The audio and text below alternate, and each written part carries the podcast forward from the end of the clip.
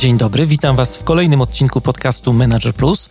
Przy mikrofonie Mariusz Hrabko, a to jest audycja o tym, jak zwinnie zarządzać sobą i biznesem. Jeżeli chcecie, żeby coś zmieniło się w Waszym życiu i czujecie potrzebę ciągłego szlifowania swoich umiejętności, zapraszam do słuchania moich audycji. To jest podcast Manager Plus. Dzisiaj w audycji będziemy rozmawiali o wypaleniu zawodowym. A w moim wirtualnym studiu mm, moim i waszym gościem jest dzisiaj dr Elżbieta Lisowska, psycholog, wykładowca mm, związana z Uniwersytetem SWPS, naukowo bada właśnie wypalenie zawodowe, ale też zajmuje się problematyką stresu w organizacjach. Elu, witam cię bardzo serdecznie. Dzień dobry. No z tego, z tego co wiem, zanim przejdziemy tak już do, y, do meritum tej naszej rozmowy, to y, nie zawsze było tak, że pracowałaś na uniwersytecie. Byłaś E, menedżerem przez jakiś czas i takie pytanie mnie korci, co się stało, że, e, że wybrałaś naukę i, i, i też się zastanawiałem, czy to nie jest jakiś efekt właśnie wypalenia w Twoim wypadku. Dokładnie tak było. Byłam mhm. menedżerem w korporacji mhm. i po kilku latach po prostu doszłam do ściany. Rzeczywiście czułam, że, że nic już więcej nie mogę zrobić, że nie mam wpływu na wiele rzeczy. Bardzo mnie to bolało i postanowiłam coś zmienić, e, zawalczyć o siebie. W związku z tym rozstałam się z korporacją, e, podjęłam studia doktoranckie e, i zaczęłam robić to co, to, co gdzieś chodziło mi po głowie od wielu lat, czyli związałam się z uczelnią uczelnią, z, z SWPS-em właśnie. To jest już mój 15 rok akademicki. E, tak, w tym miejscu. E, w kilku miastach prowadzę zajęcia i rzeczywiście odnalazłam cię kochają się. z tego, co wiem, bo tutaj też do ciebie dotarłem przez różne rekomendacje, że musisz ją mieć w podcaście. Więc... Cieszę się bardzo. Cieszę się bardzo, bo sprawia mi to radość i, i sama tematyka sprawia mi radość, mimo że w swoim wydźwięku jest to rzeczywiście smutne zjawisko, e, bardzo przygnębiające to jednak mogę chyba śmiało powiedzieć, że zajmuję się badawczo wypaleniem zawodowym 20 lat już, w tym roku mija mi 20 lat i wciąż jestem pasjonatką tego tematu. Kiedyś mój wielki mistrz i gór, profesor Łukaszewski powiedział, że przyjdzie taki moment, kiedy, kiedy będziesz czuła obrzydzenie do tego tematu. Mhm. To może minąć, ale ten moment nigdy nie nastąpił. Ja myślę, że już w moim przypadku to się, to się nie stanie, więc, więc jestem wielką pasjonatką tego um, tego tematu, a Taką moją ukochaną grupą badawczą są właśnie menadżerowie, więc myślę, że, że będę mogła się podzielić wynikami y, badań. Myślę też, że w moim przypadku ta zmiana, którą no, podjęłam, była świetną strategią antywypaleniową, bo myślę, że ja już byłam w jakimś, y, na początku jakiegoś procesu i uciekłam z tego, gdzieś y, budując swoje życie zawodowe poza korporacją mhm. i jest mi z tym dobrze. Ale byłaś tego świadoma wtedy, czy ta świadomość przyszła teraz, jak sobie analizujesz to? Co się wtedy stało? Ta świadomość gdzieś docierała. Pamiętam, że przyszła kiedyś do mnie klientka w jakichś sprawach służbowych i okazało się, że ona była psychologiem. Zostawiła mi swoją wizytówkę i powiedziała właśnie, że podejrzewa, że coś takiego e, może się dziać. Dało, dało mi to do myślenia, ale też czułam, że już jest źle i nawet powiedziałam mojemu mężowi, że jestem pod ścianą i może któregoś dnia zdarzyć się tak, że zastanie kartkę e, w domu, że po prostu wyszłam i wyjechałam gdzieś, bo mam wszystkiego dosyć. E, no muszę powiedzieć, że w ciągu kilku dni siedzieliśmy już w samolocie, polecieliśmy na wakacje i te wakacje rzeczywiście bardzo dużo mi dały. Odpoczynku, przemyśleń. Wróciłam i byłam gotowa zmierzyć się ze ze zmianą właśnie. E, także podjęłam ją świadomie. A czym się zajmowałaś w ogóle e, jako menadżer? Jako menadżer zajmowałam się sprzedażą. Mhm. Także wiesz, plany, presja, terminy, zarządzanie ludźmi. E, miałam pod opieką dwie placówki i na początku sprawiało mi to radość, ale później czułam, że utknęłam, bo tak jak powiedziałam, na wiele rzeczy nie miałam wpływu wpływu. E, gdzieś e, działałam tak odtwórczo, nie mogłam się wykazać. No i też e, dużą, dużą, tak, dużym takim minusem całej tej sytuacji były relacje interpersonalne, o których dzisiaj też będę chciała wspomnieć, ale one mogą być bardzo obciążające. Relacje, w moim przypadku to, to, to były w tę stronę podwładny szef, czyli no, nie, nie miałam najlepszych relacji mhm. z szefem. Mhm. I to było bardzo, bardzo obciążające. No często niestety tak jest właśnie, że odchodzimy z pracy pracy przez szefów, nie, a nie przez pracę. Tak, tak, tak, dokładnie tak. tak było w moim przypadku, więc y, dzisiaj będę chciała o tym wspomnieć. No to przejdźmy do tego tematu. Bardzo Wypalenie zawodowe. Y, dobrze jest jakiś taki grunt zbudować, żebyśmy mhm. wszyscy wiedzieli, o czym mówimy, bo mnie się to wypalenie bardzo różnie. Myślę, że słuchaczom też bardzo różnie y, kojarzy. Jak, jak to się definiuje w ogóle, to wypalenie? Och, Temat rzeka, wiesz, mhm. bo definiuje się różnie i to jest właśnie cały smaczek e, wypalenia. Myślę, że gdybyśmy chcieli poszperać trochę w literaturze wypaleniowej, że tak ją nazwę, to znaleźlibyśmy bardzo wiele koncepcji i właśnie na tym to polega, że trudno ująć wypalenie w jakieś jedne ramy. E, jest wiele różnych koncepcji i wiele różnych ścieżek prowadzących do wypalenia, ponieważ y, my jesteśmy różni, różne rzeczy są dla nas ważne i wypalamy się z różnych powodów. W związku z tym y, nie ma jednej wspólnej drogi. Y, gdybyśmy ty, ja, nasi słuchacze, gdybyśmy mieli doświadczyć wypalenia, to możemy doświadczyć tego wypalenia z bardzo różnych powodów. Kiedyś dawno temu, kiedy mm, przyglądano się różnym pracownikom i, i, i zauważano u nich pewne niepokojące objawy, e, naukowcy w połowie lat 70. nie wiedzieli, co tak naprawdę z tymi ludźmi się dzieje. Później, kiedy okazało się, że to jest mocno związane z pracą, to wielu różnych naukowców zainteresowało się tym tematem, a ponieważ sami wcześniej czymś tam się zajmowali, no to mieli różny pryzmat patrzenia na, na to samo, ale odkryli wiele właśnie różnych tych ścieżek. I możemy mówić o takich czterech nurtach, że wypalamy się, bo y, z takich powodów y, indywidualnych, ponieważ jesteśmy różni i mamy różną osobowość, różny temperament i tak dalej, i nie radzimy sobie z różnymi wyzwaniami otoczenia. Wypalamy się również z powodów organizacyjnych, bo y, gdzieś organizacja ma za duże oczekiwania w stosunku do nas i przeciąża nas ilościowo, jakościowo, i też kultura organizacyjna może być bardzo, na bardzo niskim poziomie. Wypalamy się z powodów e, interpersonalnych, czyli relacje w pracy mogą być bardzo obciążające, a wreszcie wypalamy się z powodów takich społeczno-kulturowych, bo gdzieś presja społeczeństwa, oczekiwania, różnego rodzaju stereotypy są tak silne, że, że, że to gdzieś powoduje dużą dozę stresu. Ale gdybym tak miała rzeczywiście z perspektywy tych 20 lat doświadczenia powiedzieć, czym jest wypalenie, to powiedziałabym, że utratą sensu, że przestajemy widzieć sens w tym, co robimy, przestajemy czuć wpływ jakikolwiek, że, że, że nie mamy właściwie już tu więcej nic do zrobienia, doszliśmy do ściany i to się zaczyna objawiać spadkiem naszego zaangażowania, e, uszczupleniem naszych zasobów emocjonalnych, ale też takim skrzywionym postrzeganiem osób w naszym e, otoczeniu, e, czy to podwładnych, czy to współpracowników, czy to przełożonych. I to jest taki, taki miks. Gdzieś to się zaczyna rozlewać poza sferę zawodową, bo na początku dotyczy tylko sfery zawodowej, a później mm, już wkracza w pozostałe sfery życia i jest to widoczne e, właściwie w obszarze całego naszego no, życia. Trochę, tak bym to ujęła. Trochę odpowiedziałaś też na, na moje pytanie kolejne, które jakoś wiąże się też z tym spostrzeganiem wypalenia zawodowego, że sporo mhm. osób jakby kojarzy to trochę ze zmęczeniem, nie? A tutaj tak jak mhm. mówisz, jest temat dużo, dużo grubszy niż nam się wydaje. To, to nie jest tylko zwykłe zmęczenie, chociaż zmęczenie pewnie też jest jakimś objawem tego, co się z nami dzieje. Nie? Tak, tak. Rzeczywiście łatwo to pomylić ze zmęczeniem, bo bywamy zmęczeni y, po realizacji jakiegoś ważnego, długotrwałego projektu, który mocno nas y, wyczerpał. Bywamy zmęczeni, łatwo to oczywiście pomylić, ale zmęczenie po, po czymś, co daje nam satysfakcję, dość szybko mija. Łatwo sobie z tym poradzić. Natomiast zmęczenie, tak jak powiedziałeś, jest pewnym symptomem w wypaleniu i trudno się go pozbyć. Zmęczeni jesteśmy właściwie permanentnie. Kładziemy się spać zmęczeni, wstajemy rano zmęczeni, po weekendzie jesteśmy zmęczeni. Nawet wakacje nie są w stanie zniwelować tego zmęczenia. Nic nie pomaga wtedy. Także zmęczenie jest mocno charakterystyczne dla wypalenia. Mhm.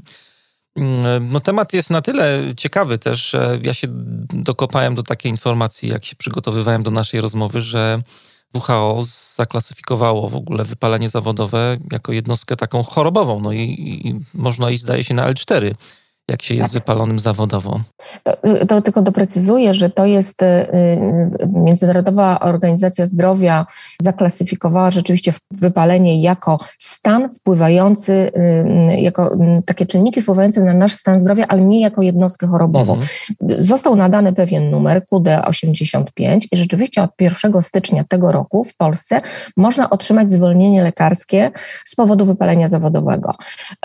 Lekarz pierwszego kontaktu, czyli tak zwany lekarz rodzinny może takiego zwolnienia udzielić. Oczywiście lekarz rodzinny udzieli takiego zwolnienia no, nie tak długotrwałego jak lekarz psychiatra, ale do, docierają do mnie pierwsze już sygnały, że, że takie zwolnienia stają się faktem i rzeczywiście mm, można na takim zwolnieniu uzyskanym od lekarza psychiatry przebywać nawet 182 dni.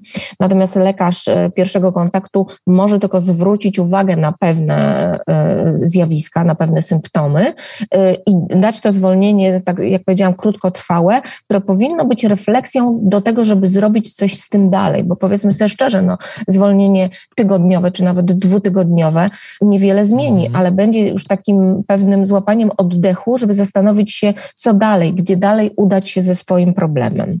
My już wiemy o tym, że, że, że WHO przygotowywało wypalenie zawodowe jako, jako ten stan taki, który wpływa na stan zdrowia i wiemy o tym od kilku lat. Natomiast e, to, co mnie mm, martwiło, bo oczywiście ucieszyłam się bardzo, że, że wreszcie zacznie się też o tym głośniej mówić i, i, i pacjenci będą mogli otrzymać realną pomoc, ale to, co mnie martwi, to, że lekarze pierwszego kontaktu nie są szkoleni. No właśnie o to chciałem wypalenia. zapytać, nie? No, bo no właśnie. Czy, czy, czy oni są jakoś przygotowywani do tego? No bo to jest taka bardziej nie. praca dla psychologa, nie? Żeby takie rzeczy tak. wyłapać. Nawet dla psychiatry, wiesz? Myślę, że na pewnym etapie to, to, to oczywiście psychiatra. Natomiast wiesz, myśmy wiedzieli już o tym przed pandemią. E, I miałam takie nadzieję, że, że coś zacznie się dziać, że, że lekarze będą szkoleni, że będą mieli jakąś, jakąś pomoc, żeby wyłapywać pewne symptomy, kiedy pacjent się zgłosi. To później nastąpiła pandemia. Priorytety ułożyły się w pandemii zupełnie inaczej i trudno się temu dziwić, więc e, nie, nie wydarzyło się w tym temacie nic. To jest oczywiście bardzo mocno zależne od tego, co lekarze sami będą chcieli zrobić, jak dokopywać się do tej wiedzy, żeby mogli realnie pomagać e, pacjentom. No ale pierwsza jakaś jaskółka jest, więc mam nadzieję, że, że coś więcej za tym pójdzie. Często się mówi, że y, wypalenie jest y, takim problemem tej czy innej osoby. Zresztą tam chyba wymieniłaś nawet coś takiego, że może to zależeć trochę od pewnych predyspozycji takich osobowościowych, które mm. mamy. Ja trafiłem y, na taką książkę, jak przekopywałem różne tematy związane z wypaleniem zawodowym, bo szukałem jakiejś też literatury. I ktoś mi polecił książkę pani, która jest badaczką takiego polskiego pochodzenia, Kristina Maslach. Polskie nazwisko byłoby Maślach. Ona jest żoną e, Filipa Zimbardo, który jest dość popularny u nas. No i tam w ogóle bardzo przyjemnie jest. Ona napisała kilka książek, ale trafiłem na taką książkę Prawda o, o wypaleniu. Zdaje się, że nie jest tłumaczona na język polski też ta książka. I, I ona zwróciła uwagę bardzo mocno na to, że to nie tyle jest problem osoby, ale środowiska, w którym ta osoba żyje. I tak chciałbym trochę e, nawiązać do takiego środowiska, z którym no, mamy do czynienia w pracy. Mówimy o liderach, o menedżerach, środowisko naszej pracy. Mhm. Chciałem Cię trochę podpytać o to y, właśnie, co takiego niepokojącego się dzieje, jakie są e, właśnie jakby sygnały czy, czy przyczyny, które pojawiają się w środowisku pracy naszym takim codziennym, które mogą prowadzić do tego wypalenia zawodowego? Mhm. To, to, to, zacznę od tego, że trafiłeś na bardzo dobre nazwisko. Rzeczywiście mhm. polskie pochodzenie, Krystyna Maślak, e, urodzona w Stanach i rzeczywiście jest to badaczka, która właściwie występuje w każdej publikacji Aha. na temat wypalenia na świecie, bo ona jest takim światowym e, guru i napisała wiele ciekawych e, publikacji. Dość przystępne są niektóre te książki. Właśnie tak, tak bardzo. Oczywiście, że tak. Bardzo. Też polecam jej publikację, którą napisała z Michaelem Leiterem w książce opisują tam różne strategie radzenia sobie i ta książka została przetłumaczona na język polski, także, także szczerze polecam. Natomiast y, Krystyna Maślak, która zaczęła swoją przygodę z wypaleniem w połowie lat 70., zaczęła mm, badanie wypalenia od tego nurtu interpersonalnego, ale badała te zawody pomocowe, takie jak pielęgniarki, lekarze, nauczyciele, policjanci, strażacy i tak. I bardzo, przez bardzo długi czas to był taki rzeczywiście pogląd, pogląd na temat wypalenia, że wypalenie tylko dotyczy tych zawodów. Tych tak zwanych pomocowych. Dzisiaj wiemy, że tak nie jest. Dzisiaj wiemy, że najbardziej, naj, najsilniej wypalającą się grupą są menedżerowie właśnie, więc myślę, że też stąd y, ta nasza, y, ta nasza rozmowa. I ona sama w 97 roku przerzuciła ten, ten ciężar odpowiedzialności na ten nurt organizacyjny. Bardzo długo taką wiedzę mieliśmy o tym, że, że, że w środowisku pracy gdzieś te obciążenia ze strony organizacji są bardzo mocno widoczne. Dzisiaj ten ciężar y, odpowiedzialności wraca do tego nurtu interpersonalnego, ale trochę inaczej postrzeganego, nie wynikającego ze związków pomocy, czyli pomagający, pomagający takiemu odbiorcy pomocy, ale z takich relacji w sytuacji pracy y, współpracownicy albo szef podwładni. I to jest odpowiedź na Twoje pytanie, co takiego istnieje w środowisku pracy. Otóż to, że jesteśmy dla siebie niedobrzy. Potrafimy być dla siebie bardzo nieempatyczni, że tak eufemistycznie ujmę. W pracy spędzamy bardzo dużo czasu i dzień po dniu te wymagania interpersonalne potrafią być bardzo mocno dla nas obciążające. Jesteśmy dla siebie niepomocni, niewyrozumiali, niemili, właśnie nieempatyczni, a nawet potrafimy być złośliwi. No i tu może na tym złośliwi się zatrzymam, żeby, żebym się nie rozpędziła bardziej, ale rzeczywiście z moich mm, dwudziestoletnich badań wynika, jak ten ciężar odpowiedzialności przesuwa się w tę stronę niedobrą. To niestety ma swoje bardzo poważne konsekwencje, dlatego że po pierwsze, to obciąża współpracowników, jeżeli mm, wzajemnie dla siebie są niedobrzy i sobie nie pomagają. Jeżeli to jest szef, który zachowuje się w ten sposób w stosunku do swoich podwładnych, to w bardzo y, mocny sposób upośledza pracę swoich podwładnych. Stresuje ich w ten sposób, że oni y, nie, odbierają y, bardzo mocno to jego zdenerwowanie, to, że on nie jest pomocny, to, że jest niemiły, że bywa nawet agresywny, w bardzo prosty sposób pogarsza im to jakość pracy. E, e, są obciążeni dzień po dniu. Natomiast e, tutaj dochodzimy do takiego mm, momentu, w którym chciałabym powiedzieć o tym, że te relacje mogą powodować, te obciążające relacje mogą powodować coś, co nazywa się wtórnym syndromem wypalenia. Czyli dłuższy kontakt z taką osobą, która zachowuje się w konkretny sposób, taki jak osoba wypalająca się, może doprowadzić do czegoś, co się nazywa zarażaniem. Czyli to, to nie jest kwestia tygodnia, to nie jest kwestia miesiąca, bo wypalenie zawodowe rozwija się długo i powoli i jest procesem długotrwałym, liczymy go w latach jednak.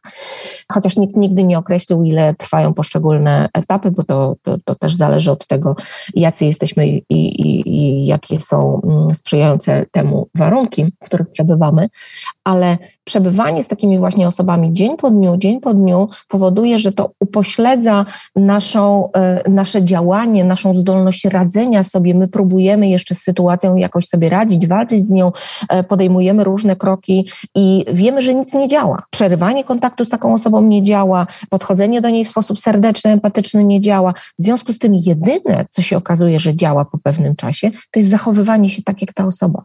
I tu jest właśnie to, dochodzimy do tego, że, że, że dochodzi do tego zarażenia. To jest bardzo niebezpieczne. Albo zmiana pracy też, nie? W konsekwencji. Wiesz to, ta, ta zmiana pracy, bo często mnie, czy to studenci na zajęciach, czy to y, uczestnicy szkoleń, czy które podcasterzy. prowadzę, czy podcasterzy właśnie, pytają mnie o tę zmianę pracy. Tak, to mogłoby pomóc, ale ta decyzja o zmianie pracy musi być podjęta w odpowiednim momencie. Wtedy, kiedy my jeszcze jesteśmy na tyle silni, że możemy sobie poradzić w nowym miejscu. To jest pierwszy warunek. Drugi warunek to jest taki, że każda zmiana jest obciążająca no bo wiadomo, musimy się zaadaptować do nowych warunków i najczęściej antycypujemy, że, że, że, że zmiana będzie na gorsze. Ale my musimy sobie poukładać w głowie i zrobić pewien rachunek sumienia, co takiego się zadziało w tym miejscu, że chcę z niego zrezygnować. I poukładać sobie, być może z czymś sobie nie radziłam i dlaczego sobie nie radziłam, co takiego się wydarzyło, że że, że to przestało działać, a wcześniej na początku było całkiem, całkiem dobrze i, i, i dawało satysfakcję, jakieś spełnienie. Więc my musimy sobie poukładać to wszystko w głowie, przepracować ten problem, bo jeżeli wejdziemy w nowe miejsce, które, tak jak powiedziałam, samo w sobie będzie stresujące, no każda zmiana jest stresująca, a zmiana pracy jest stresująca szczególnie, i jeżeli wejdziemy w to nowe miejsce z nowym bałaganem, to konsekwencje mogą być tylko gorsze. Dlatego, że po pierwszym takim zachwycie ta zmiana może się wydawać taka odświeżająca, ale okaże się, że te stare problemy nas dogonią i wtedy ta zmiana pracy nie będzie skuteczna. Albo, tak jak powiedziałam, podejmiemy ją w niedobrym momencie, kiedy jesteśmy już tak osłabieni tym poprzednim miejscem, że powinniśmy dać sobie pewien czas na odpoczynek. No, często jest to niemożliwe ze względów ekonomicznych i wpadamy z, z jednego miejsca w drugie, ale jesteśmy nieprzygotowani do tego nowego miejsca. Także y, podsumowując ten wątek, zmiana pracy może być y, bardzo y, dobrym rozwiązaniem, ale jeśli podejmiemy ją w odpowiednim momencie i, i poprzedzone, to będzie takim no, no, rachunkiem sumienia. Ja wyciągnąłem tę zmianę pracy tak świadomie, bo miałem dokładnie taki przypadek. Pomagałem jednej organizacji przy wdrożeniu zwinnych metod pracy. To był taki długofalowy projekt.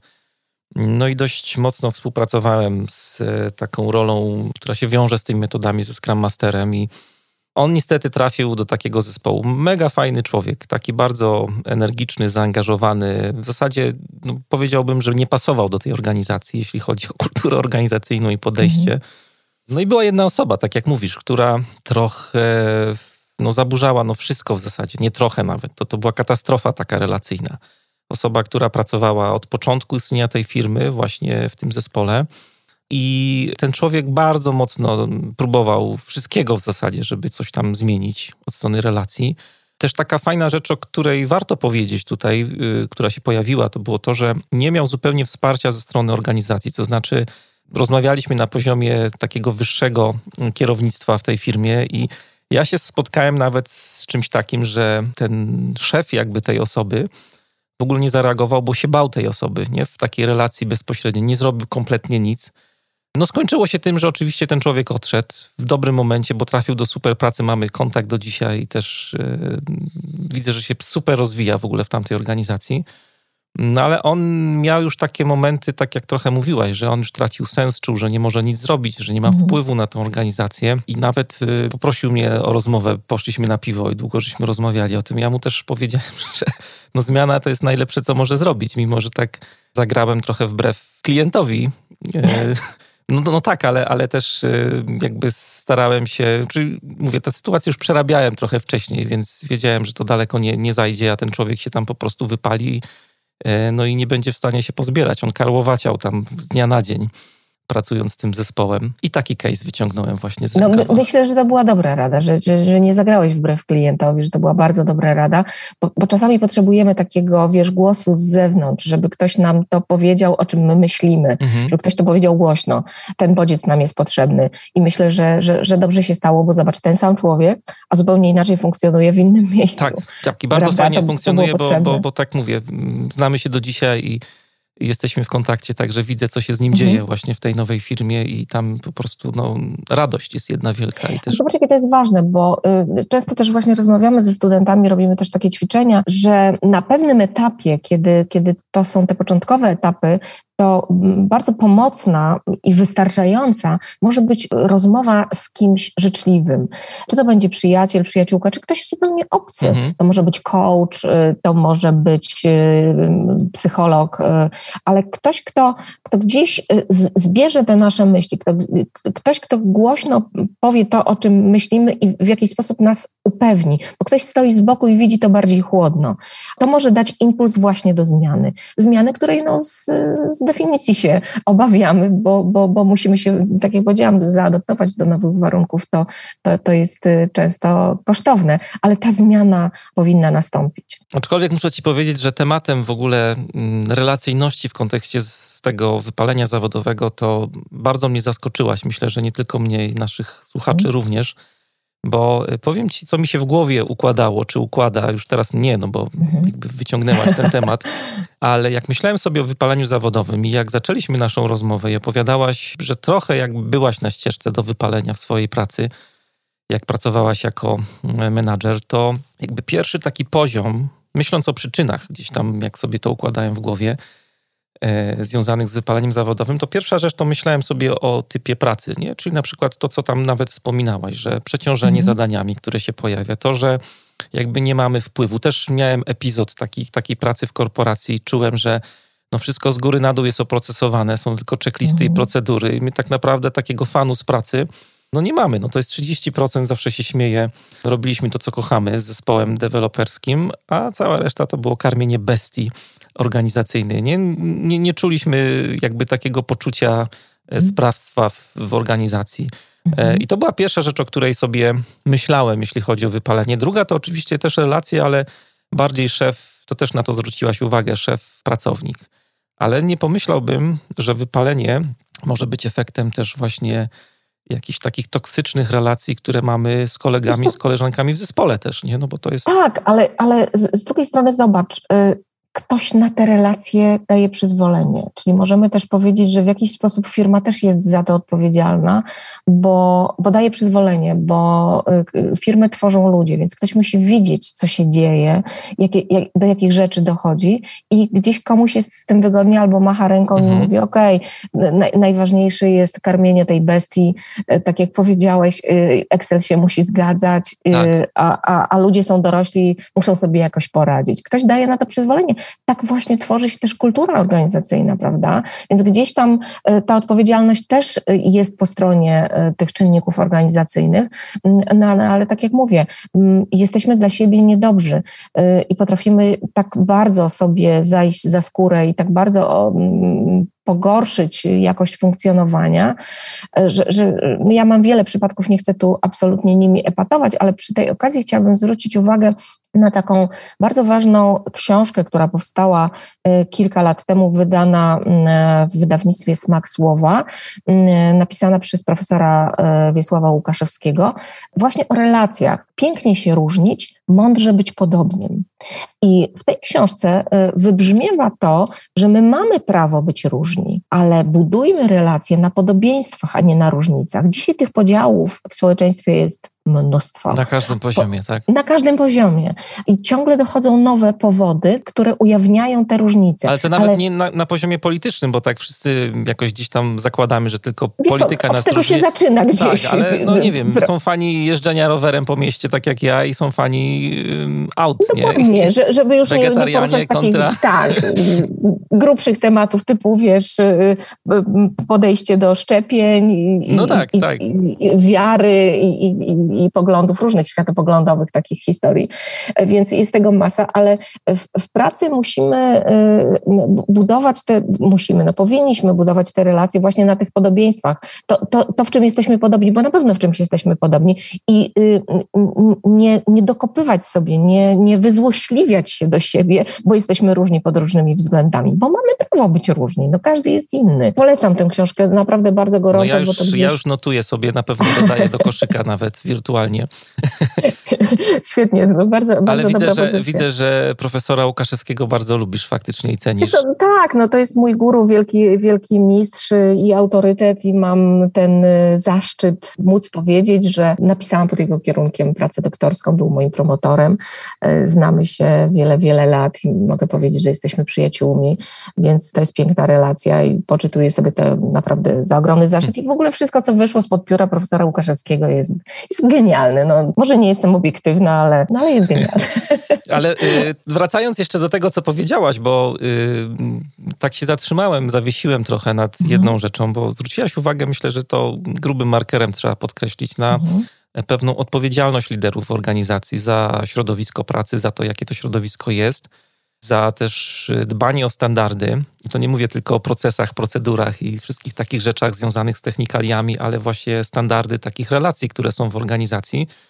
Bo myślę sobie, że akurat ten przykład, o którym powiedziałem, on tak mocno we mnie siedzi do dzisiaj, bo y, myślę, że dużo inaczej jakby sytuacja by się potoczyła w tej firmie, e, gdyby nie doszło do tego, ja to nazywam zaniedbaniem, jakby nie było, takim liderskim ze strony y, właśnie szefa tej osoby, która po prostu z jakiegoś lęku właśnie relacyjnego nie zrobiła y, kompletnie nic. No i są takie decyzje, przed którymi wielu liderów się gdzieś tam chowa jak struś, głowę w piasek, na przykład zwalnianie ludzi, jak, jak już się nic nie da zrobić. Nie? To jest taka odpowiedzialność, która się wiąże z tą funkcją liderską, którą mamy, mamy przyklejoną do, do roli, którą pełnimy w organizacji. Nie? Lider nie ma łatwego zadania, bo z jednej strony musi dowozić, prawda? musi dostarczać e, wyniki, więc ma presję czasu, dużo rzeczy się dzieje, nie wszystko da się zaplanować. Ta, ta rzeczywistość lidera jest bardzo dynamiczna i często musi podejmować wiele decyzji e, przy skąpych informacjach i to w krótkim czasie, więc to jest bardzo obciążające. Musi zarządzać zespołem, żeby motywować ludzi, trzeba ich poznać, e, więc musi mieć na to czas, rozwiązywać na bieżąco problemy, e, mediować z ludźmi, negocjować, tak jak mówisz, nawet zwalniać, co, co jest jednym e, z trudniejszych e, zadań, chociaż wcale nie najtrudniejszym, bo najtrudniejszym jest motywowanie ludzi, bo trzeba to robić na bieżąco, nie da się raz zmotywować i to zostanie na zawsze, a, a żeby motywować, tak jak powiedziałam, trzeba ludzi mm, poznać, ale ma też taką odpowiedzialność postaci tego, że on jest dla ludzi barometrem. Jak szef wchodzi do, do, do pokoju, wchodzi do firmy, to ludzie patrzą, w jakim on jest nastroju, jaką ma minę. I gdzieś to się bardzo mocno udziela, dlatego że w związku z tym, jak szef nie radzi sobie, jak jest znerwicowany, e, gdzieś nawet agresywny bywa, to to się bardzo mocno udziela jego zespołowi. I wtedy ludzie stają się niedokładni w obowiązkach, są nerwowi, powierzchowni, e, gdzieś nieuważni i ma to przełożenie na, na, na efekty. Także rola lidera jest bardzo odpowiedzialna. A jeszcze jedna bardzo ważna rzecz. Zobacz, w odróżnieniu od innych zawodów, chociażby zawodu nauczyciela, e, który jest tym zawodem tak zwanym pomocowym, który przez wiele lat uważano, że to jest ta grupa najmocniej wypalająca się. Zobacz, nauczyciel ma takie przekonanie o pewności swojego zatrudnienia. Czy słyszałeś o tym, że jak, albo jak często słyszysz o tym, że nauczyciel został zwolniony z pracy? No rzadko, rzadko prawda? Bardzo rzadko. Tak. No właśnie. Natomiast menadżer ma świadomość tego, że jest łatwo zastępowalny i tak naprawdę jest tak dobry, jak ostatni jego wynik, który dowiózł. I wie doskonale, że jego miejsce za chwilę może zająć ktoś inny. I bardzo często to jest też powodem stresu, że jest trochę takim też zakładnikiem tego wymiaru ekonomicznego, bo menadżerowie mało nie zarabiają. Powiedzmy, że wynagrodzenie jest satysfakcjonujące najczęściej, więc gdzieś też przyzwyczaił się, przyzwyczaił swoich bliskich do pewnego poziomu życia. I teraz strata tego no, bardzo mocno adresuje do jego samooceny. Poza tym jeszcze żyjemy w takim społeczeństwie, które jest bardzo mocno bardzo mocno działa ten stereotyp taki, że mężczyzna musi być tym samcem alfa, tym y, żywicielem rodziny, który przywlecze do jaskini tego mamuta, prawda? Mm. I mhm. na nim spoczywa odpowiedzialność. Zupełnie inne koszty psychologiczne są w momencie, kiedy mężczyzna traci pracę, a inne, kiedy kobieta traci pracę. I tu i tu koszty są wysokie, ale jednak mężczyzna y, no, y, tutaj jest w zdecydowanie gorszym e, położeniu. Więc tych obciążeń lider ma naprawdę z każdej strony bardzo, bardzo dużo. Ja dodam jeszcze jedną rzecz, bo wspominałaś wcześniej o tym, że ten lider też y, oczekuje się od niego, że będzie decydował, że będzie rozwiązywał problemy. Y, mamy też sporą grupę słuchaczy tutaj, która pracuje w takich systemach, gdzie dużo do czynienia mamy z samoorganizacją, czyli jest zespół, który ma dość dużą decyzyjność. I tak y, sobie myślę, że to też jest bardzo przydatne, co powiedziałaś o tej relacyjności, że właśnie te relacje w zespole takim, który sam decyduje trochę o sobie, sam monitoruje swoją pracę, sam jakby definiuje zadania, mhm. które się wiążą z pewnymi celami, które są jakby wpuszczane do zespołu z zewnątrz, ale niemniej jednak to zespół jakby kieruje trochę tym swoim okrętem, no to ta świadomość tego jest bardzo duża tutaj. Ja na to tak nie patrzyłem zupełnie, więc E, mam taki aha moment po tym, co, co tutaj e, mówisz i, i sobie to próbuję jakoś poskładać. Mhm. Ale wiesz, to jest świetna sytuacja, kiedy rzeczywiście jest współpraca z takim zespołem, który ma y, duże zaufanie ze strony lidera i dużą samodzielność. To jest też bardzo motywujące, więc myślę, że... Ale właśnie tutaj, tutaj ta odpowiedzialność lidera też jest, bo trochę ta, ten lider się jakby ta jego funkcja w dużym stopniu sprowadza do utrzymania tego środowiska, to co powiedziałaś tutaj wiele razy, o dbanie o standardy i tak dalej, nie? Jakby cała tak. reszta się dzieje w środku, w tym kotle, no to warto mieć świadomość, że jakby koszty jakby nie zrobienia nic z tym, z tym co się dzieje właśnie w, w miejscu pracy, z relacjami, które mogą być toksyczne, mogą doprowadzić do tego, że ludzie nam się wypalą po prostu w takim zespole. Dokładnie tak, dlatego warto być blisko ludzi. Y, ja wiem, że menedżerowie mają wiele różnych zajęć, wiele odpowiedzialności i często tłumaczą się tym, że właśnie nie mają czasu na, na takie bycie z ludźmi, ale takie unikanie tego jest kosztowne, nie opłaca się. Po prostu się psychologicznie nie opłaca, bo to się zemści w postaci chociażby wyników, w postaci tego, że ludzie będą gorzej pracować, będą się wypalać, będą odchodzić. Więc warto być bliżej ludzi i wiedzieć, co, co im w duszy gra, czego potrzebują i budować te relacje właśnie. Kiedyś jeden ze studentów mi opowiedział o takiej fajnej metodzie. Ja myślę, że wielu menedżerów ją stosuje, tylko tutaj akurat została e, tak nazwana. Mhm. Metoda 3O. E, o tobie, o mnie, o czymkolwiek. E, I mm, menadżer się spotyka w takich, e, wiesz, różnych odstępach czasowych. To nie są aranżowane spotkania, że umawiamy się na godzinę, teraz przychodzisz do mnie do gabinetu i sobie porozmawiamy. To są spotkania spontaniczne. Raz na jakiś czas, gdzieś na korytarzu, na papierosie, w pokoju socjalnym, gdziekolwiek i rozmawiamy sobie o tobie, o mnie, o czymkolwiek, ale poruszamy tylko te tematy, które chcemy poruszyć. Żadna ze stron od drugiej nie wyciąga informacji, tylko mówi mówimy tyle, ile chcemy powiedzieć. I dzięki temu, że potrafimy czytać między wierszami, dowiadujemy się o tej osobie, e, takich rzeczy, które pozwalają nam na zorientowanie się, w jakiej kondycji ta osoba jest, czego w danym momencie potrzebuje, czy może ma jakieś obciążenia pozazawodowe, które mogą powodować, że ona w tym momencie jest w trochę słabszej kondycji i może nie dociskajmy za bardzo, tylko dajmy trochę luzu. To się bardzo mocno sprawdza i, i, y, ten student, który mi o tym powiedział, powiedział, że świetnie to w jego firmie funkcjonuje, to się przyjęło, to działa. No i jest pielęgnować taką ciekawość w sobie tak, po prostu. Tak, tak, no bo jak możemy kogoś zmotywować, jeżeli nie wiemy, czego potrzebuje i w jakiej jest kondycji? Nie możemy. Mm, taka myśl mi przyszła do głowy jeszcze, tak trochę myśl związana z troską o siebie tutaj, mhm. bo mówimy dużo o relacjach, o tym, że to trochę napędza, czy, czy, czy jest jakimś tam lekiem na to wypalenie zawodowe. Mm, mhm. Może się przyczyniać, ale też dobre relacje mogą wpływać na to, że właśnie ludzie widzą sens w tym, co robią. Ale co z zawodami? A teraz jest ich całkiem sporo. Pracujemy dużo zdalnie. E, mhm. zawodami, które od tych relacji są jakoś oddzielone. No ja na przykład siedzę dużo przy komputerze, robię dużo takich rzeczy, które nie wymagają interakcji z innymi mhm. osobami. Na przykład piszę jakieś teksty, nie? Do, czy, czy na bloga, czy gdzieś tam na mhm. platformę mhm. dla liderów. Y, generuję, brzydko mówiąc, content. No i, i, dużo czasu spędzam na tym. Czy, czy taki, czy, czy, czy to w jakiś sposób może być powiązane też z wypaleniem? Czy taki latarnik, nie wiem, to jest taki zawód latarnika, się śmieje trochę. Latarnik, polarnik. Polar... Oni są narażeni. Ja tutaj też do tej szuflady siebie wkładam czasami na wypalenie. do, do, dobrze, że o tym powiedziałeś, dlatego że my wiemy o tym od ponad 20 lat, że właściwie wypalenie dotyczy każdego zawodu i nie tylko te relacje mogą powodować y, duże obciążenia, ale wiele różnych czynników czynników, to co powiedziałam, taka utrata sensu. Osoba, mm, która e, pracuje tak bardzo samodzielnie, czy to będzie tłumacz, e, czy to będzie grafik komputerowy, czy, czy, czy taka osoba jak ty, czy właśnie ten latarnik.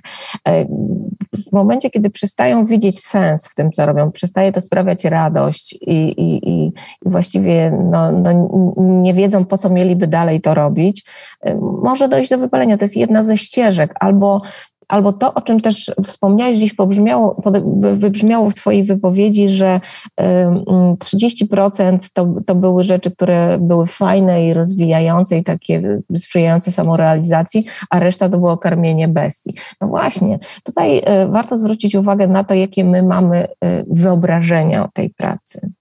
Bo bardzo często jest tak, że my mamy wyobrażenia które są zupełnie nie na miarę tego miejsca, nie na miarę czasu i nie na miarę naszych możliwości, że my sobie wyobrażamy przed podjęciem pracy, że tu będą same fajerwerki, że będzie pięknie, że wszystko, co będziemy robić, będzie sprzyjało naszemu rozwojowi.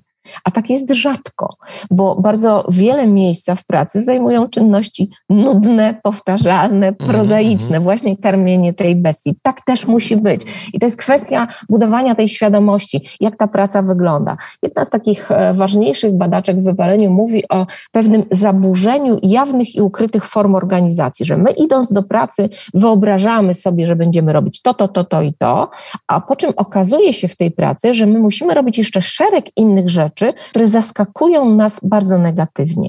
I jeżeli te proporcje się zaburzają, no to, to, to jest jedna z dróg wypalenia, bo bardzo często my za mało wiemy o tej pracy, za mało wiemy o tym miejscu i spodziewamy się nie wiadomo czego i mamy taki w głowie wymalowany obrazek, że to będzie kraina miłości i szczęśliwości, po czym okazuje się, że nie jest. Ja bardzo często studentom na piątym roku mówię, że też bardzo ważne jest, jak oni sobie to wyobrażają i ważna jest pokora że na początku muszę się wdrażać, muszę coś dać od siebie, muszę się nauczyć, muszę się skonfrontować z wieloma sytuacjami, a nie od razu wymagać tych fajerwerków właśnie. Więc to nastawienie nasze jest bardzo ważne.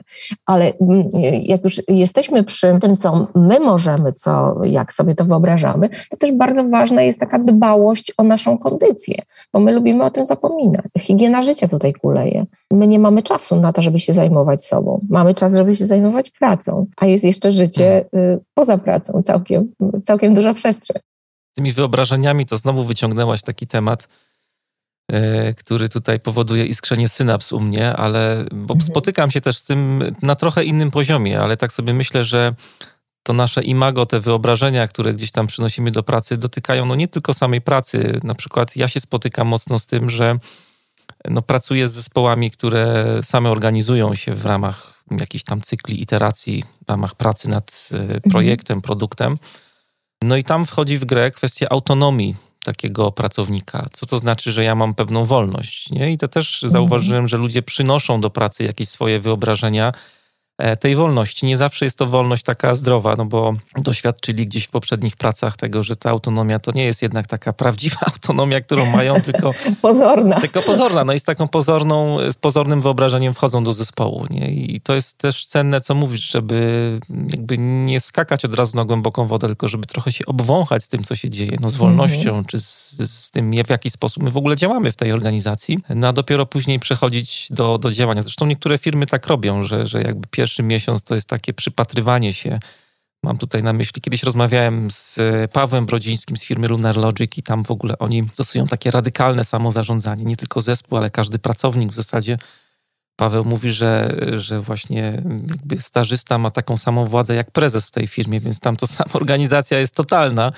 No ale właśnie nie zaczynają od tego, że jakby od pierwszego dnia każdy nowy pracownik może wszystko, tylko jakby zachęcają do tego, żeby się poprzyglądać temu wszystkiemu, jak, jak to działa, nie? Też jest tak, że nie wszystko jest dla wszystkich. Każdy mhm. z nas potrzebuje i w innym wymiarze tej autonomii, tej wolności, tej swobody, ale są osoby, które się w tym nie odnajdą. Są osoby, które lubią być, wiesz, gdzieś włożone w jakieś konkretne ramy, lubią się upewnić, y, lubią mieć ten nadzór nad sobą, dobrze się czuć czują. Tak jak, wiesz, nie wszyscy się odnajdą na open space. No tak. tak prawda? To wbrew pozorom Więc... wiele osób się nie odnajduje na open Nie odnajduje na open space, jest ten mit taki, że tak, tak trzeba, tak? tak?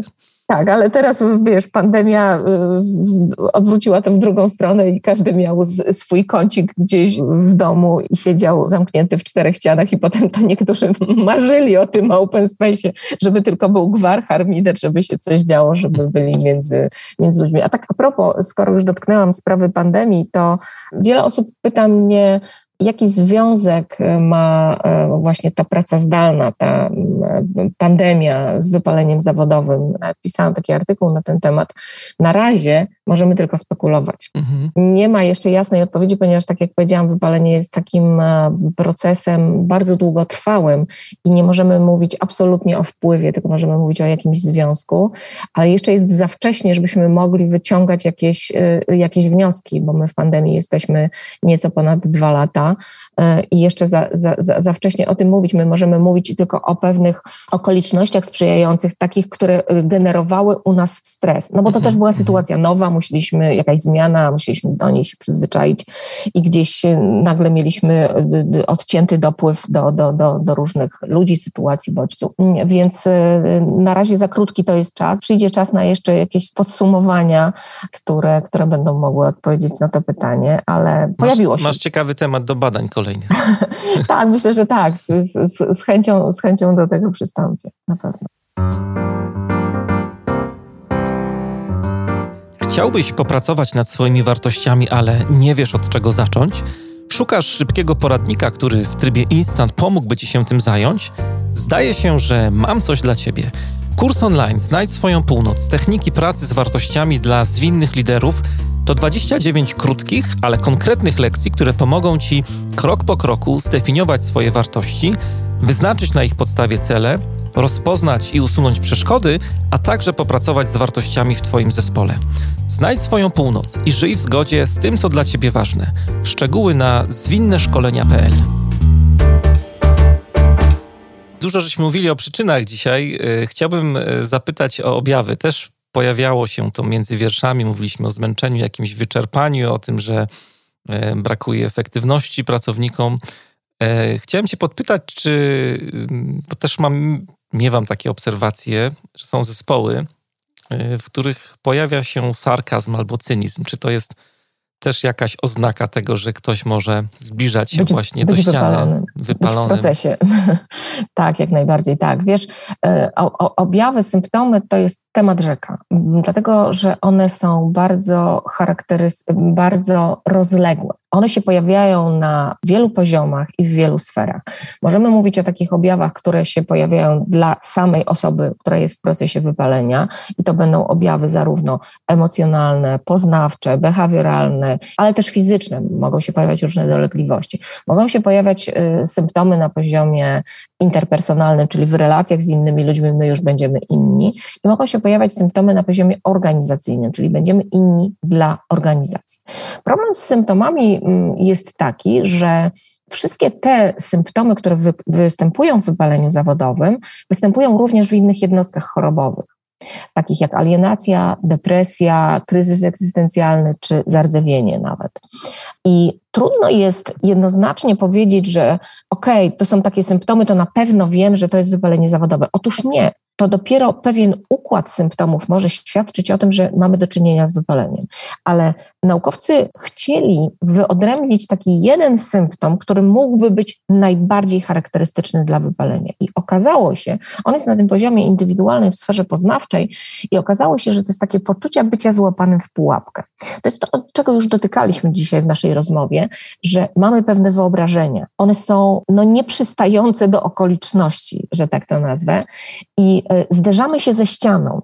I teraz e, potrajamy, podwajamy, potrajamy wysiłki po to, żeby zrealizować ten scenariusz, który gdzieś tam mamy w głowie wymalowany, że o tak będzie pięknie. I próbujemy za wszelką cenę to zrealizować i dojść do tego momentu, ale okazuje się, że to nie działa. A my, wydatkując te, te, tę energię, uszczuplając y, swoje zasoby, no, stajemy się z tych zasobów y, ogołoceni i nie mamy siły, żeby pójść dalej ale wiemy, że jak się cofniemy, to tym bardziej nie zrealizujemy tego scenariusza. I to jest właśnie takie poczucie bycia złapanym w pułapkę. Najbardziej dolegliwe jest to, że to my jesteśmy autorem tego nieszczęścia, że to my sami zrobiliśmy sobie tą pułapkę i, i spada nam samoocena, bo, bo wiemy, że już w żadną stronę nie możemy się ruszyć i utknęliśmy, doszliśmy do tej przysłowiowej ściany. Więc to jest takie najbardziej charakterystyczne dla wypalenia, ale oczywiście, tak jak powiedziałam, no, to, to, to jest zjawisko wieloaspektowe, wielopoziomowe, to, to, to też początkowo koncentruje się na tej y, sferze zawodowej, potem się rozlewa na pozostałe sfery życia i gdzieś y, już bliscy i w domu, i, i w jakichś relacjach z znajomymi, rodziną, przyjaciółmi y, widać, że, że coś się z nami dzieje bardzo złego. Także to mogą być różne też takie dolegliwości chorobowe. W pierwszej kolejności ujawnią się te, co do których mamy jakieś skłonności, ale potem to się, to się będzie rozpędzać i będzie tylko gorzej, będzie tych chorób więcej, także właściwie... A jak, jak to w ogóle leczyć? No bo wiadomo, że jak to pójdzie w kierunku depresji, no to, to leczymy depresję wtedy i, i nawet farmakologicznie, ale... Ja tutaj muszę stanowczo zaprotestować. Mhm. Muszę stanowczo zaprotestować, bo no nie jest depresją. Depresja ale ja powiedziałem, że może iść w kierunku depresji, nie? Nie, nie, nie, nie. nie. To, to nie jest tak. To, to, nie jest tak. Ja muszę tutaj wyjaśnić, mhm. że wypalenie jest mylone z depresją, dlatego że te symptomy mogą być mylące, bo to się może objawiać tak mhm. jak e, depresja. I na pierwszy rzut oka bardzo można trudno to odróżnić, bo tak jak powiedziałam, jeżeli wypalenie rozleje się na pozostałe sfery życia, no to będzie przypominać depresję, ale mechanizm powstawania wypalenia jest inny niż mechanizm powstawania depresji. I w momencie, kiedy wypalenie się dopiero zaczyna, jest, koncentruje się na tej sferze zawodowej. Natomiast depresja jest zjawiskiem, które jednocześnie przenika wszystkie sfery życia. Nie można mieć depresji w pracy, a nie mieć depresji w domu. Nie da się. Depresja jest depresją, która infekuje po prostu cały obszar naszego życia. A wypalenie stopniowo od sytuacji pracy będzie się gdzieś rozlewać na, na, na pozostałe sfery życia. Ale to, że ten mechanizm mhm. jest inny, to i, i inaczej to powstaje, to też inaczej będziemy powinni y, y, zabrać za leczenie w depresji podstawowym takim e, leczeniem jest e, farmakologia, ale też terapia e, na pewnych etapach jest potrzebna. Natomiast w wypaleniu musimy się dokopać do tych przyczyn, które spowodowały, że znaleźliśmy się w tej sytuacji i farmakologia też może być potrzebna, ponieważ zarówno w depresji, jak i w wypaleniu jednostka nie śpi. Ma problemy ze snem, ma problemy z nastrojem, więc będą potrzebne leki, które wyregulują ten sen, leki, które poprawiają nastrój w ciągu dnia, żeby łatwiej było się mierzyć z kolejnym dniem. E, więc tu, tu będą pewne podobieństwa. Niemniej jednak to, że mechanizm jest różny, więc różnie będziemy się zabierać za leczenie tego.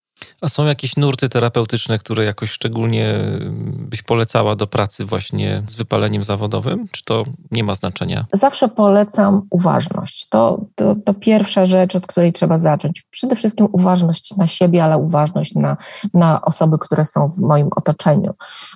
Bo, bo to gdzieś e, w mojej opinii jest naj, najlepszą strategią antywypaleniową.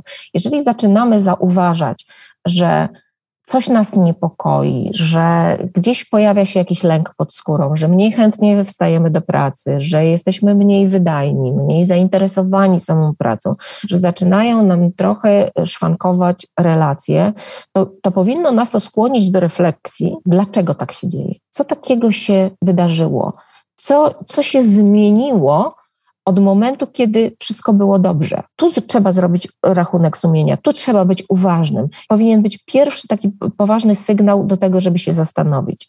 Uważność, ale też uważność na innych. Jeżeli widzę w swoim najbliższym otoczeniu w pracy, że y, osoba y, właśnie też zachowuje się już inaczej, że nie jest sobą, no to zastanówmy się, może w relacjach coś jest nie tak, a może po prostu zwyczajnie zaoferuje pomoc tej osobie. Może rozmowa tutaj y, pomoże. Taka właśnie uważność na tę drugą osobę. I jestem wielką, wielką zwolenniczką uważności. Ciekawe, teraz się pojawia dużo takich, nie wiem czy rad, ale jakby sposobów na radzenie sobie z czymś i tym czymś jest właśnie jakby tym, tym remedium jest, jest uważność. To też jest mhm. Taki znak naszych czasów i myślę, że wypalenie tak e, rozkwita, bo no, żyjemy w, takich, w takiej kulturze nanosekundy, że jesteśmy przebodźcowani załadowani jesteśmy pracą, w zasadzie nie odróżniamy pracy od y, niepracy. Tak, zbyt często korzystamy z takich, wiesz, różnych hormonów adrenaliny, noradrenaliny i kortyzolu, co ma swoje po prostu tak, koszty. Tutaj takie właśnie uważność jest trochę odklejeniem się od myśli, skupieniem na tu i teraz i to są, e, to są świetne rady zawsze, żeby z nich korzystać po prostu. Wiesz, tylko to jest taka rada bardzo prosta, taka bardzo oczywista. Ale w praktyce takie... nie jest taka wcale łatwa. No, no wiesz, ale menadżerowie, z którymi ja współpracuję i tak jak mówiłam, to jest moja ulubiona grupa badawcza, bo tam się dzieje, naprawdę tam się dużo dzieje, nie przyjmują tych prostych rad. Oni uważają, że zajmują się tak poważnymi problemami i tak szybko żyją, są tak multizadaniowi, że, że tyle się dzieje w ich przestrzeni, że y, tu trzeba naprawdę jakiejś, wiesz, porządnej armaty, żeby zadziałać, ale uważność, co to takiego jest higiena życia, odpoczywać, dbać o siebie, wysypiać się, to, to, to wiesz, nie, nie chcą tego przyjmować, mhm. naprawdę. A to mhm. są proste rzeczy, które, które działają naprawdę działają. Ja no. już z perspektywy lat mogę powiedzieć z swojego wieku, że to działa. Naprawdę. Mam podobne doświadczenia też, bo dużo takich elementów uważności wprowadzam do, do warsztatów pracując z liderami i zawsze się trzy razy zastanawiam, czy na przykład ćwiczenie tutaj, takie przykładowe podaję ćwiczenie, które jest w każdym podręczniku do uważności z jedzeniem rodzynki, czy to jest dobry moment, żeby to właśnie z nimi zrobić, czy oni są na to gotowi, nie? No bo tak jak mówisz, te proste rady wielu liderów nie zadowalają. Szukamy jakichś takich algorytmów, nie wiadomo jak bardzo No wiesz, ale to, jest ta, ta, taka prosta rzecz, y, wysypiać się, prawda? Jeżeli my jesteśmy niewyspani, ten sen jest za krótki, złej jakości, bo wieczorem pozwoliliśmy sobie na jakieś obfitsze jedzenie czy y, alkohol, który bardzo często się pojawia, y, jesteśmy niewyspani, to rano wstajemy zmęczeni, to się dokłada do naszego zmęczenia, które już było, stajemy się rozdrażnieni, stajemy się właśnie w relacjach z innymi powierzchowni, nieuważni, tacy niedokładni, y, pomijamy ważne informacje, umyka nam wiele rzeczy no i gdzieś się spirala nakręca. Więc zobacz, prosta rzecz, sen, ale jak bardzo jest niedoceniany. Mhm. No i powiedz takiemu menadżerowi, który dowozi ważne projekty, który jest skupiony na tym, proszę się wyspać. A co więcej jest tak, że jak y, rozmawiasz na ten temat właśnie z, z menedżerem, to dostajesz taką informację, że ja przecież mogę się wysypiać. Ostatnio y, czytaliśmy, mamy taki miesiąc z książką na, na, na platformie dla liderów, tej online nowej Agile Leadership Tribe, żeśmy czytali książkę Deep Work na temat pracy głębokiej. I właśnie tam były przytoczone bardzo fajne badania y, amerykańskich naukowców, jednego z profesorów, który już nie żyjącym jest profesorem, ale właśnie robił takie badania, które właśnie miały na celu pokazać tą umiejętność przełączania się z takiej pracy właśnie płytkiej na, na głęboką i okazało się, że wielu liderów, którzy mówili, że ja przecież potrafię się tak w 100% odciąć od wszystkiego, nie zaglądać do komórki i pracować przez godzinę w pełnym skupieniu. Jak próbowali to zrobić, to no, mózg tak łatwo się przyzwyczaił ich, ponieważ cały czas go przebodźcowywali zerkając na przykład na newsy w internecie, gdzieś tam na maile, na powiadomienia, komunikatory, że wcale nie jest tak prosto powiedzieć, ok, no ja teraz przez pół godziny chociażby będę w stanie takiego stuprocentowego skupienia. I tak samo jest właśnie, będę się wysypiał. Nie, no dobra, będę się no, no wysypiał, no właśnie, ale, ale to, próbuję to, to, się wyspać, a nie zasypiam. To jest też ważne, o czym powiedziałeś, bo to od razu mi przychodzi na myśl kwestia urlopu, tego odpoczynku takiego, który powinniśmy raz na parę miesięcy sobie też zrobić. Też prosta rada. Prosta rada, właśnie, ale urlop, no jakiej jakości ten urlop? Czy my na tym urlopie właśnie ciągle zerkamy na telefon, czy nie daj Boże zabieramy ze sobą komputer i sprawdzamy maile, przygotowujemy jakieś rzeczy i nie potrafimy, niby, wiesz, geograficznie jesteśmy w innym miejscu, ale tak naprawdę głowa została w pracy i cały czas jesteśmy jesteśmy bodźcowani, y, nie potrafimy odpocząć, nie potrafimy się odnaleźć. Mało tego, y, bliscy, z którymi pojechaliśmy na ten urlop, oczekują naszej uważności, a tego nie ma, bo my jesteśmy ciągle z głową y, w jakichś informacjach z pracy, bo się obawiamy, że bez nas to po prostu nie zadziała i że my musimy. Słuchaj, ja to sprawdziłam. Ja to naprawdę sprawdziłam. Potrafię wyjechać na urlop trzytygodniowy w tej chwili, e, zamykając telefon w sejfie zaraz po przylocie i e, nie, nie mając kontaktu ze światem, nie wiedząc, co się dzieje. Mimo, że na co dzień jesteś tego. osobą bardzo e, responsywną, jeśli chodzi o e-mail. No tak, no co tak. bardzo sobie cenię. to rzeczywiście staram się szybko odpowiadać e, i, i, i, i być w tym. I mm, pracuję na uczelni, prowadzę swoją firmę, dużo się dzieje w moim życiu, ale okazuje się, że, że da się. Da się wyłączyć, można. I wtedy jakość tego odpoczynku, jakość tego urlopu jest inna. A menadżerowie bardzo często się tłumaczą, że nie mogą sobie na to y, pozwolić. No Czas cóż. spędzi nieubłaganie, zerkam na zegarek, jeszcze tutaj moglibyśmy długo rozmawiać. Temat rzeka. Temat, temat rzeka. Dużo fajnych rzeczy się pojawiło, za co Ci bardzo dziękuję. Czy jeszcze na koniec, tak już y, tytułem podsumowania, bo słuchacze lubią różne takie perełki czytelnicze. Y, przytoczyłaś książkę profesora mm, o relacjach. Łukaszewskiego. Łukaszewskiego. Tak. Czy coś jeszcze? Czy mogłabyś coś zostawić do poczytania?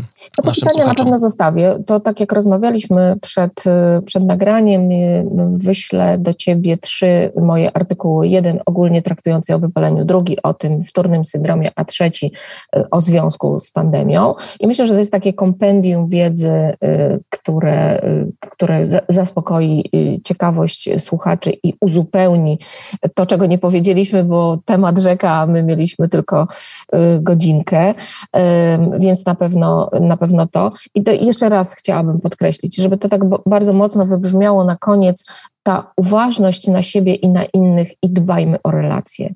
To jest tak strasznie ważne dzisiaj, bo nie, nie, budujmy y, relacji na różnicach, budujmy je na podobieństwach. To, to gdzieś powoduje, że mamy inny komfort funkcjonowania w przestrzeni nie tylko zawodowej To jest podcast Manager Plus. Dzisiaj moim i waszym gościem była dr Elżbieta Lisowska, psycholog, e, wykładowca związana z Uniwersytetem SWPS. E, Elu, bardzo dziękuję.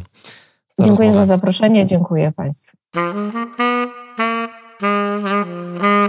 Bardzo dziękuję, że zostałeś e, do końca. Dziękuję, że wysłuchałeś tę no, niezwykle ciekawą rozmowę na temat wypalenia zawodowego i pomyślałem sobie, że zachęcę Cię jeszcze do jednej rzeczy na koniec właśnie tego podcastu, do wzięcia udziału w kursie internetowym, który jakiś czas temu przygotowałem. Kurs dotyczy tematu wartości. Jego tytuł to Znajdź swoją północ, znajdź swoją gwiazdę polarną, techniki pracy z wartościami dla zwinnych liderów. E, wartości to jest e, taki obszar w naszym życiu, liderskim życiu i nie tylko, E, ważny, jeśli chodzi o takie poczucie sensu, wartości, to jest taki pomost, który właśnie e, jakby daje nam też poczucie wzniosłości. Ja tą wzniosłość rozumiem trochę jak takie miejsce ponad tym wszystkim, co nas otacza. E, miejsce, które jest wzniosłe, bo ono odsyła nas do właśnie czegoś, co jest poza nami, co jest większe od nas i to coś daje nam E, nam wszystkim poczucie e, jakiegoś zrozumienia lepszego naszego życia. Bez tego e, nie da się czerpać satysfakcji z pracy, bez tego nie da się realizować swoich pasji, jeżeli właśnie nie mamy tych wartości poukładanych. A jeśli chodzi o sam kurs, to on w jakimś stopniu był odpowiedzią na Wasze potrzeby. Dostawałem wciąż dostaję mnóstwo listów od y, słuchaczy podcastu Manager Plus y, i zauważyłem, że bardzo często jednym z takich przewodnich tematów, który się ciągle pojawiał w tych listach, było właśnie, był właśnie temat wartości. Jak pracować z wartościami, od czego zacząć. E, wielu z Was próbowało to robić tak trochę na własną rękę, szukało różnych poradników internetowych, e, jakichś sensownych książek, e, artykułów jak pracować z wartościami. To jest też taki temat, który y, przewija się w moich y, czy w rozmowach Oli też z liderami od blisko 20 lat. E, pracujemy właśnie w obszarze przywództwa w różnych organizacjach, e, w obszarze zwinnego przywództwa, e, w którym właśnie relacje, człowiek ma taką centralną, kluczową rolę do odegrania. I ten kurs jest odpowiedzią na te Wasze potrzeby, ale też jest taką odpowiedzią, w, którą, w której dzielimy się właśnie naszymi e, doświadczeniami w obszarze pracy z wartościami. E, jest kilka modułów e, i w sumie całość jest dość kompaktowa. Bardzo nam na tym zależało, bo ja wiem, że dzisiaj jak słyszymy słowo kurs online, kurs internetowy, to pierwsze co myślimy, kiedy ja to zrobię. Czy ja będę miał w ogóle czas, zapiszę się na ten kurs, no ale później będzie leżał odłogiem przez cały rok. Dlatego właśnie mm, stanęliśmy z Olą na głowie, e, żeby ten kurs faktycznie był e, maksymalnie szybko przyswajalny, żebyś nie musiał właśnie planować jakiegoś mm, sześciomiesięcznego kalendarza do przodu, żeby ten kurs zrealizować, tylko faktycznie, żeby to były lekcje bardzo krótkie, bardzo treściwe, ale też bardzo praktyczne. Wychodzimy tam od wartości indywidualnych, Dotykamy tematu celów powiązanych z wartościami, rzecz bardzo ważna, żeby te rzeczy ze sobą łączyć.